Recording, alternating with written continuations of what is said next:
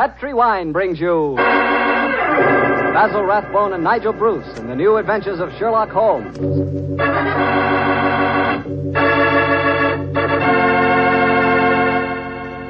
The Petri family, the family that took time to bring you good wine, invites you to listen to Dr. Watson tell us another exciting adventure he shared with his old friend, that master detective, Sherlock Holmes. And I want to ask you something. You know, every now and then I've told you about the good old American custom of serving a glass of sherry before dinner, particularly Petri California sherry. And I wonder if you've tried Petri sherry. Really, a glass of Petri sherry is the best beginning a good meal ever had. Petri sherry is clear, fragrant, and truly delicious. It's a wonderful wine whose flavor is the essence of luscious, sun ripened grapes. And Petri makes two kinds of sherry wine a regular sherry and Petri Pale Dry. If you don't know which you prefer, try them both. Don't buy one, buy two. But remember, always buy Petri, because Petri wine is always good wine.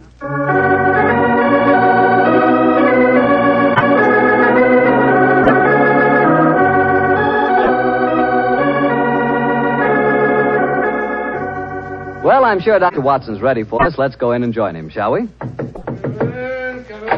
Come in, come.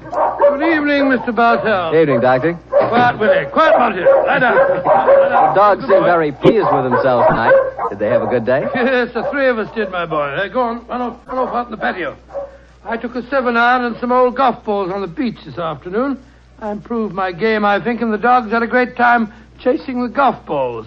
On the way home, the little rascals had a furious battle with an elderly pelican, so their day was complete. I'll have to join you on one of your afternoon strolls, Doctor. You and the dog seem to have so much fun. Oh, I'll be glad of your company, Mr. Bartell. Well, drop your usual chair, and I'll get on with tonight's Sherlock Holmes adventure. From the hints you gave us last week, I guess a Frenchman played a prominent part in the story? Yes, indeed he did, Mr. Bartell. His name was Francois Le Villard, and he was a detective of some note in his own country. The time my story begins, it was in 1889, to be exact. Lavilla had come over to London to discuss with Holmes the difficulties of translating some of his monographs into the French language. At this particular time, I was in the early days of my marriage, Mr. Bartell, and this fact, combined with a busy practice, meant that I saw very little of my old friend. He must have missed you, Doctor. Oh, he did. Uh, oh, well, of course, he'd never admit the fact, but, uh, but uh, to get on with my story. One cloudless June afternoon, I found myself in the neighborhood of Baker Street, and I couldn't resist paying a visit to Holmes. Mrs. Hudson was out, but uh, having retained my old latchkey, I let myself in and mounted the familiar stairs. It gave me a strange feeling as I raised my hand to knock on what once had been my own living room door. Come in, come in. Oh, hello, Holmes. Monsieur Holmes. Oh, I, I, I beg your pardon. I didn't know you were. Watson, my dear fellow. How very nice to see you it's again. great to see you, Holmes. I, I'm sorry I interrupted you. I, No. I didn't know that you had company. Not at all, my dear fellow. We're delighted, aren't we, Levillard? Eh, Watson, oui. this is uh, Monsieur Levillard. Well, how do you do, sir? How do you do? Enchanté, monsieur. I have often wished to meet the so charming Dr. Watson. Holmes has told me a great deal about you. Oh, it's very nice of you, sir. Ah, that age suits you, Watson. You look splendid, old fellow. Gained a little weight, haven't you? Oh, yes, a few pounds, I Here mean. it comes. You sit down, won't you? Uh, you sure that I'm not interrupting you in some important discussion? Oh, Oh, no, no, no, mon cher docteur.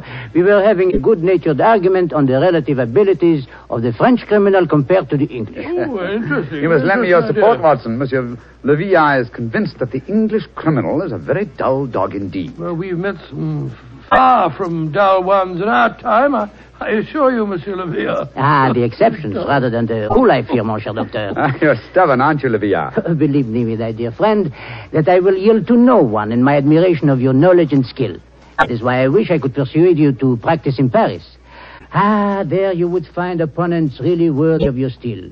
What can happen to interest you in this land of grey fogs, uh, boiled potatoes, and uh, pots of tea? Gracious me for myself, sir. You're, you're not very flattering. Oh, don't be so insular, Watson. Oh, I meant no offense, my friend. Well, you say that the English criminal is dull. Well, perhaps if you were to read a published story of mine called A, a Study in Scarlet, you'd think differently. It tells of a very exciting adventure that Holmes and I had. I have read it, my friend. Oh, you have? An extremely gripping story, but surely you will admit that the crime was essentially of American. He's right, Watson. He's perfectly right, dear me. What can I do to vindicate the dishonor of the London criminal? Let me see. Oh, yes, yes, of course. A copy of today's Times. That's fine. I shall introduce you to a section known as the agony column. Uh, where is it now? Oh, yes, here we are. This should convince you of the color and variety of English life. The agony column? Mhm. It sounds most painful. Uh, what is it, pray? A personal column is liable to contain anything from a lover's frantic appeal to his lady love to a ransom note. In my profession, I've frequently found it an invaluable medium for contacting the underworld. Uh-huh. Yes, now, here we are. Here's something. Uh, dear me. Oh, dear, no. Today's column seems rather uninspired, I'm afraid. Uh, may I examine it? Of course, here you are. Merci. Um, if the lady who helped my little boy across the road at the corner of Threadwell Street and High Holborn last Wednesday at four uh, will get in touch with box 845, she will learn of something to her advantage. we can be more colorful than that in Paris, my friend. Yes, I think we can do better than that, too. Yeah, look at this, will you? Oh, the printer must have been half asleep when he set up the type for this advertisement. Will any gentleman interested in discussing cryptography and cipher writing please communicate with Box XQL 696, the time? Oh, I I fail to find this message any more stirring than the preceding one. You notice the execrable printing, don't you? Indeed, I do. It is all mixed up. Uh, the first word, will, uh, starts with a capital W and a capital I. Uh, the second word, any, starts with a small a, and then has a capital N and Y. It is a shocking example of typography. And when it occurs in a paper noted for its excellence in typesetting, one realizes that uh, this is no mistake. What do you mean, Holmes? This is undoubtedly a code message. Oh, ho, ho, ho, come now, my friend. I defy even you to make a history out of a printer's negligence. I accept your challenge, my dear Le Villard. If you recall, the Baconian bilateral cipher depends upon the use of two sizes of type. If we group the letters in units of five, the arrangements of small and capital letters within the group should give us the message. Now, let's see. Two capitals followed by three small gives us the letter H. Then two capitals, one small, two more. Ca- that gives us E. H. I still think you are trying to make a venture out of a mere printing Oh, accident. No mere printing accident could so readily fall into one of the great traditional ciphers. Now, let's see. This message reads H E L, help, uh, uh, Q, too small, uh, Q U I, uh, quilter, help, quilter, um, L, L, too small and large, uh, elms, help, quilter, elms, pe- there it is, yes. Penge, help, quilter, elms, penge. Help Quilter Elms Penge. Wha- What does that mean? Presumably that a man named Quilter, who lives at a house called the Elms in the village of Penge, needs help. Ah, I see it now. A helpless victim held prisoner. He smuggles out this message as a as a harmless personnel, uh, with strict instructions that it be printed on this art form. He knows that the amateurs of cryptography, to whom it is addressed, will decipher this call for help. Et voilà. Uh, Monsieur Villa, you seem ready to grant that adventure can exist in London after all. Mm, the advantage, my dear Watson, of a more mercurial temperament than we Englishmen possess. Well, Le Villard, what about it? Mm. Shall we set off for Penge and rescue the ingeni- ingenious Mr. Quilter from whatever dire fate awaits him in the elms? I'm all impatience. Hmm. Splendid. Watson, I suppose you're too busy to join us. Uh, too busy? Well, I mean, your practice. I'm sure that you have patience to Oh, yes, to. yes, of course, yes. Uh, As a matter of fact, I have two further visits to make today. One to a peppery old miser who has gout, and the other to a wealthy society woman who has acute attack of hypochondria. Hypochondria, as they call it. Uh, To blazes with a to hell with both. I- I'm coming with you, Holmes, if you want me. Bravo, Watson. Then grab your hat and coat. The game's afoot.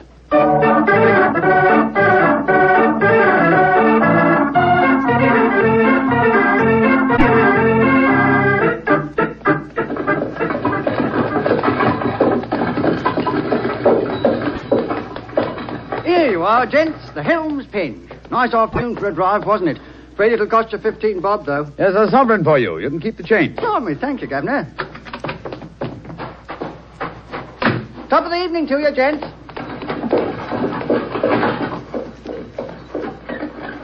Ah, so, uh, this is the Elms, eh? Quite a bit of land for such a modest neighborhood.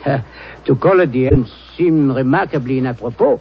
I, I cannot see an elm tree in sight. So you see, Le Villard, the English have more imagination than you give them credit for. Are you just going to walk up to the front door and knock, Holmes? Why not? The direct approach is often the most satisfactory. Oh, you disappoint me. I had hoped that perhaps you would adopt one of the disguises in which you are so adept, I am told. Well, since it's unlikely that these people know me by sight, that's hardly necessary, is it? However, I trust that this little problem may reward you with some colorful highlights before we're through. Oh, Great Scott. Revolver shots. They came from the house. Ah, we are too late. Monsieur Quilter has been murdered. no, I think not. You will observe that the next door neighbor to the elm was mowing his front lawn as we drove up. He is still engaged in the same occupation. Obviously, revolver shots attract little attention in this vicinity. Mon Dieu, you mean that violence and sudden death are so common that they do not attract even the passing interest? Ah, no, yeah. Even the British are not as phlegmatic as that. Then what is the answer to those shots, Look, Holmes? some member of this household is addicted to pistol practice. The fact that a shooting target is nailed to the back of that fence over there would further support the theory. Well, that's rather ominous, in my opinion. Well, here we are at the front door. Let's keep our wits about us anyway. Are you carrying a revolver, Dr. Watson? No, no stethoscope, I'm afraid. I was prepared for sickness when I left the house today, and not for crime. Hmm, I too am unarmed. How about you, Monsieur Holmes? Only a mag- magnifying glass, I'm afraid. Hardly a very lethal weapon. Yes? My friends and I were calling on Mr. Quilter. Oh? Who are you? My name is Sherlock Holmes, and these are my friends, Dr. Watson and Monsieur Le Villard. How do you do, madam? How do you do? Is Mr. Quilter expecting I don't know. We uh, read his advertisement in the agony column of the Times today and came down here at once. Are you uh, a relation of his? I'm his niece. Oh. My name is Doris Faversham. Come in, won't you?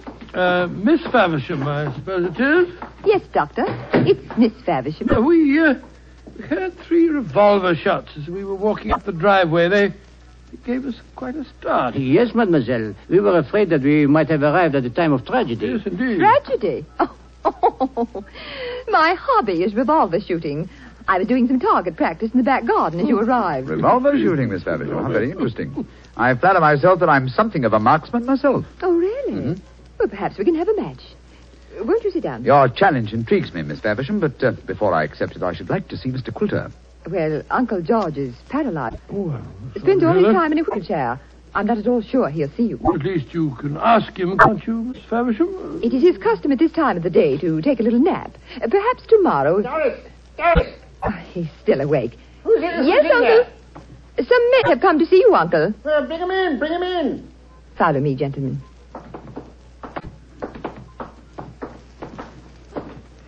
Uncle, this is Mr. Sherlock Holmes, Dr. Watson, and Monsieur. Uh, Monsieur. Le Villard. and Monsieur Le Villard. How do you Uh, how do, do you sir? do, sir? How do you do? Sherlock Holmes, eh? It took you long enough to decipher my message and get here, didn't it? Your brother's a much faster worker, isn't he? Oh, what makes you say that, Mr. Quilter? Received this telegram from him at 11 o'clock this morning. Read it for yourself. Oh, well, what's it say, Holmes? Suggest you consult my brother Sherlock, and it's it's signed Mycroft Holmes. Yes, Mr. Quilter, my my brother is a much faster worker. Or shall we say that he suffers from the unfortunate habit of early rising? He undoubtedly read the agony column three hours before I did today. Don't know about that, but I've been expecting you all day. I imagine you know why I inserted that advertisement. Well, I had the impression that uh, you were under some form of restraint, that uh, you were in need of a rescue party, as it were. Rubbish. My advertisement was a piece of subtle bait. The only person that could decipher the message would obviously be someone who knew the Baconian cipher. Very logical deduction, Mr. Quilter. You see, I'm convinced, as any sensible man should be, that the so-called Shakespearean plays were written by Sir Francis Bacon. Oh, I see. But I felt that it needed a clever man to prove the fact. Mm-hmm. I was sure that anyone who was able to decipher my message was the man I needed. And what will it take, Mr. Holmes, to do the job? I'm a rich man. Name your fee. Do you mean to say that you inveigled Mr. Holmes down here just to do some research on the origin of Shakespeare's work? Oh, you needn't look so shocked, Dr. Watson. Oh, My uncle is off to pay him a handsome fee. Well, what do you say, Mr. Sherlock Holmes? An interesting subject, research. I'll concede that Ignatius Donnelly and others have proved almost beyond doubt that William Shakespeare of Stratford-on-Avon did not write the plays, but I greatly doubt that Lord Bacon did. I may devote my leisure and later years to some investigation on the subject, but in the meanwhile, Mr. Quilter, I'm afraid I'm much too busy to undertake such an assignment. Mm, Please yourself. Show the from now, Doris. Goodbye, sir. Good day, sir. Too bad You had this long drive down here for nothing, Yes, gentlemen. I'm afraid I quite agree on it. It would seem to me that your uncle has a distinct talent for practical joking, mademoiselle. Uncle? Oh, Uncle never made a joke in his life. Uh, Mr. Holmes, now that you're here, perhaps you'd like to indulge in a little shooting match. Thank you, Miss Faversham, but um, as I told your uncle, I'm a busy man. Good evening to you. Goodbye, gentlemen. Goodbye. Holmes, old fellow, you're, you're losing your touch. You'd never have made a blunder like this if I'd still been with you. it is comforting for an aspiring detective like myself to know that Sherlock Holmes is fallible. yes, indeed. Then am I to assume that I must continue the case alone? What do you mean continue the case? There isn't, uh, there isn't one. Quilter's in no danger. He's in desperate danger. What? I'm only afraid I may be too late to save him. But we have just spoken to the man. Oh, no. Did neither of you notice the traces of fresh loam on the boots of that supposedly paralyzed man? Gentlemen, I fear the agony column has led us to murder.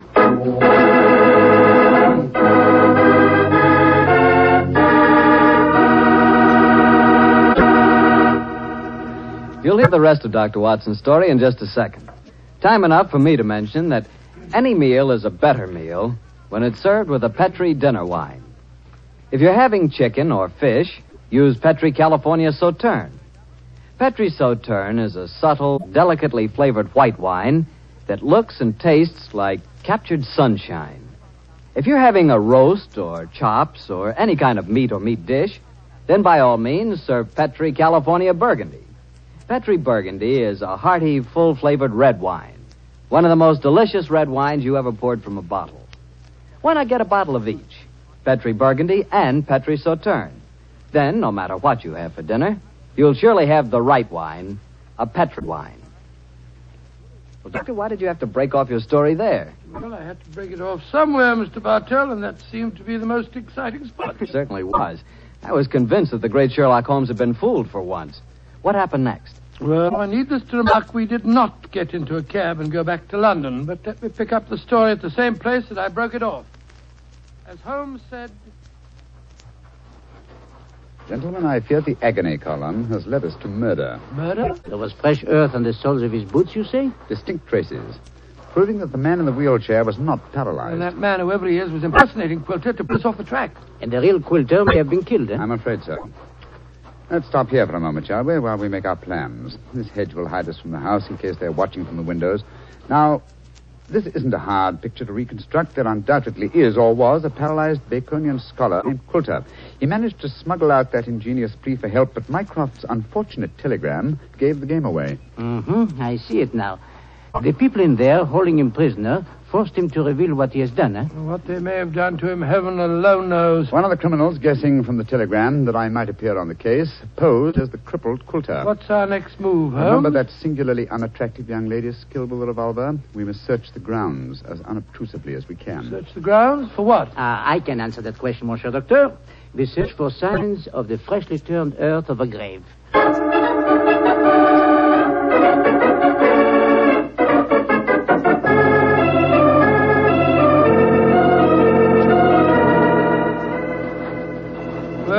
We didn't find any traces of the poor devil's corpse, thank heaven. No. A great disappointment. Oh, Cheer me, you're very bloodthirsty, Le Villard. Hello. Look at the old fellow trimming the hedge over there. Must be the gardener. Let's have a chat with him, shall we? May be able to give us some information. Good evening to you. Evening to you, gentlemen. Really? You work for Mr. Quilter? That I do, sir. That I do. Ah, very fine work, too. I've seldom seen a better kept garden. I thank you, sir. I do pride myself in my work. I wonder if you can help me. Be glad to if I can, Uh, sir. did you see a telegraph boy deliver a message here this morning? That I did. The boy came here about ten o'clock this morning. I was a clipping the front edge at the time. And uh, you've been working here ever since? Yes, sir. Brought my lunch with me today and ate it in the garden. Has anyone entered or left the house since that telegram was delivered? No, sir. No one except yourself. I see, I see. I suppose you occasionally run errands, Mr. Quilter? Not much these days, sir. The poor old gentleman keeps his chair in the house pretty much all the time, sir. I did run a message for him yesterday, Oh, though. you did? Hmm? Where to? Well, sir, I was pruning the rose bushes under his study windows when the window opens and his hand comes out with a message. He told me to take it to the village office of the Times and to tell him to print it just the way it was. He looked kind of worried when he gave me the message, and he he whispered to me, just as if he was afraid in his own house. I'm much obliged to you. Here's five shillings for your trouble. Oh, thank you, sir. Much obliged to you, I'm sure. Good evening. Good evening to you, gentlemen. Oh, so that's how the message was smuggled out. Mm, and no one has come to the house or left it since that telegram was delivered. Therefore, Quilter or his body must still be inside that house. We are going to search the house? Yes, we are. But we're we're not armed, and they certainly are. They probably won't even let us in. Yes, they will. We have a an infallible key to entry, a woman's vanity. Come on.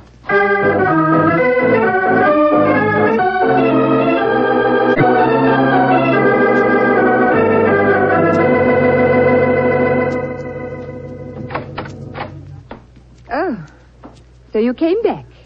I thought you wouldn't be able to resist my challenge to a pistol match, Mr. Holmes. exactly, Miss Faversham. We had difficulty in finding a cab and decided to take a train to London. There was an hour's wait, so I, oh, I thought I'd accept your challenge. Good. Come in. We'll go into the back garden. Thank you. Don't talk loudly. I think Uncle's asleep in the next room. Don't bring anybody in here, Doris. I want to see. All right, Uncle. This way, gentlemen. If your uncle wants to sleep, seems a funny sort of al- alibi. Oh, well, he's used to that, Doctor.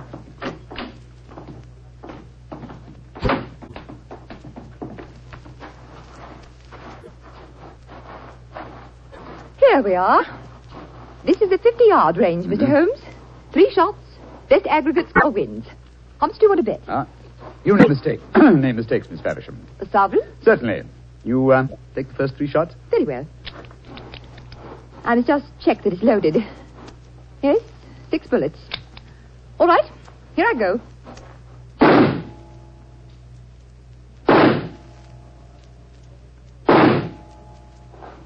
Bravo, Miss Faversham. Splendid. Bullseye and two winners. I can do better. Your turn, Mr. Holmes. Doris, who are these men? Friends of mine. I'll introduce you in a minute, Geoffrey. We're in the middle of a match at the moment. Your turn, Mr. Holmes. The revolver, please. Here you are. Thank you. You, uh, you're you know how to handle a revolver. Oh, quite sure, thanks. Then why are you pointing it at me? Because I want you to raise your hands above your head. You too, whatever your name is. Doris, who are these men? Put up your hands. I shan't hesitate to shoot, I assure you. Come on. That's it. What in heaven's name do you think you're up to? Finding out what became of the real Mr. Quilter. Search the man, Watson. Right you are, Holmes. VR, uh, go into the house, will you, and search it. Uh, yes, but of course. Hello, this man had a revolver on his hip. Keep him covered with it. Here, stand still, you. Now, sir, who are you?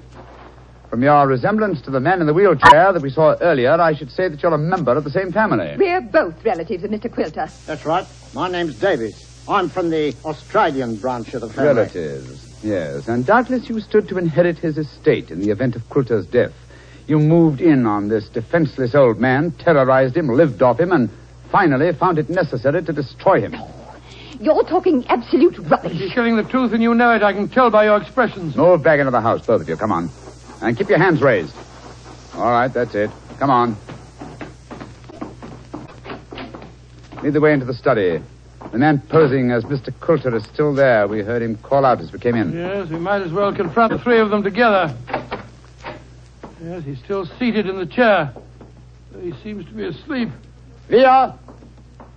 Did you find anything? Not a trace of the missing men, Monsieur Holmes. Davis, what did you do with Mr. Quilter? I didn't do anything with him. Of course not. He's sitting there in that chair. Uh, quit lying to us. We know that that man's an impostor. This is a fantastic situation. Nobody's left this house since the telegram arrived, and nobody has come to it, yet Mr. Quilter has vanished. Good Lord, how can he sleep through all this talk? You'd think he'd been drugged. Le Villard! We're idiots! You are unquestionably the most promising detective in France, and some people have been kind enough to grant me a similar status in England, and yet my old friend Watson has just solved the case. Oh, well, it nothing. It was just uh, too happy to. what? Solid? Well, how? how? Listen to the breathing of that man in the chair. What? He's been drugged. There sits the real Mr. Quilter, the persecuted victim who sent a cipher message for help. The man we spoke to earlier. Was you, Mr. Davies, impersonating Quilter. After you'd received us, you took off your disguise, adopted an Australian accent, and then hid your drug victim by placing him in his own wheelchair, knowing that would be the last place we'd look for him. Mm, and they would have kept him here until we had gone and then murdered him. What a devilish plot. Well, what have you got to say for yourselves? It was Jeffrey's idea, not mine. I didn't have anything to do with it. That's a dirty lie. You were in this as much as I am. Oh, this is splendid, simply splendid. Please continue the argument. It'll make interesting evidence in court. You can't take us into court. Of course you can't. What's the charge? Quilter's still alive, isn't he? When Mr. Quilter revives under Dr. Watson's administration, you will be charged, I have no doubt, with attempted murder, abduction, sequestration, duress, and probably several other counts. Monsieur Villard, if you will find us a cab, take these miscreants to Scotland Yard. Our work is done.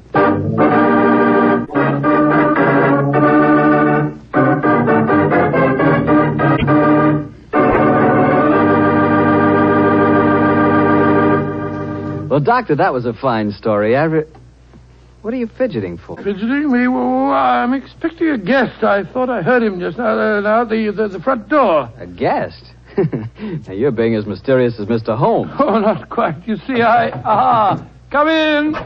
Dr. Watson, how are you, you old rascal? Gregory, my boy. It's great to see you again. Mr. Bartell, meet my friend, Mr. Gregory Hood. Not the Gregory Hood. Mr. Bartell, I like the way you say that. yes, Mr. Bartell, this is the Gregory Hood. Mr. Bartell, if you listen to Dr. Watson, he'll lead you to believe I'm much more important than I am. I'm quite a simple person, really. I'm kind to dogs, just love little children, and always help old ladies cross the street. I also know how to make a fire by rubbing two sticks together. yes, and unlike my old friend Holmes, you pretend to know very little about criminals and crime, and yet you're one of America's outstanding criminologists. So I've heard. A hobby, Mr. Bartell, a hobby. My real business is importing, headquarters San Francisco. Uh, need any old masters? Perhaps I can sell you a nice piece of jade, or uh, would you rather have a bit of old Balinese sculpture? No, wait a minute. This is all a little too fast for me. Yes, you learn that Gregory is a little too fast for everybody. Uh, but, Mr. Bartell, I'm sure you'll get to know Mr. Hood a good deal better. You see, as I've told you, I've always wanted to take a trip back to England, and now I have a chance to do so. But, Doctor, uh, won't I see you again?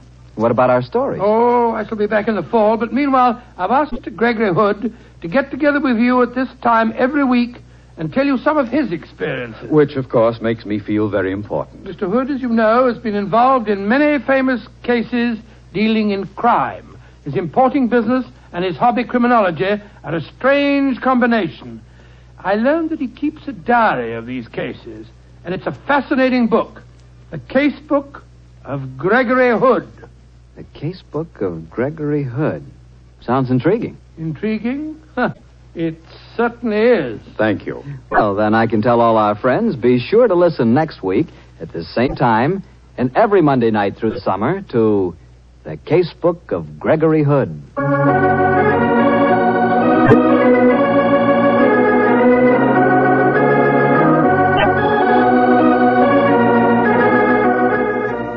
Tonight's Sherlock Holmes adventure was written by Dennis Green and Anthony Boucher and was suggested by an incident in Sir Arthur Conan Doyle's story, The Sign of Four. Music is by Dean Fosler. Mr. Rathbone appears through the courtesy of Metro Goldwyn Mayer, Mr. Bruce through the courtesy of Universal Pictures, where they are now starring in the Sherlock Holmes series.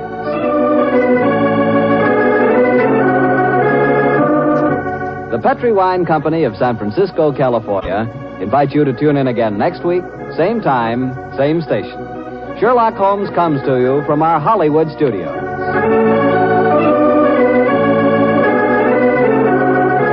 This is Harry Bartell saying night for the Petri family. This is the Mutual Broadcasting System.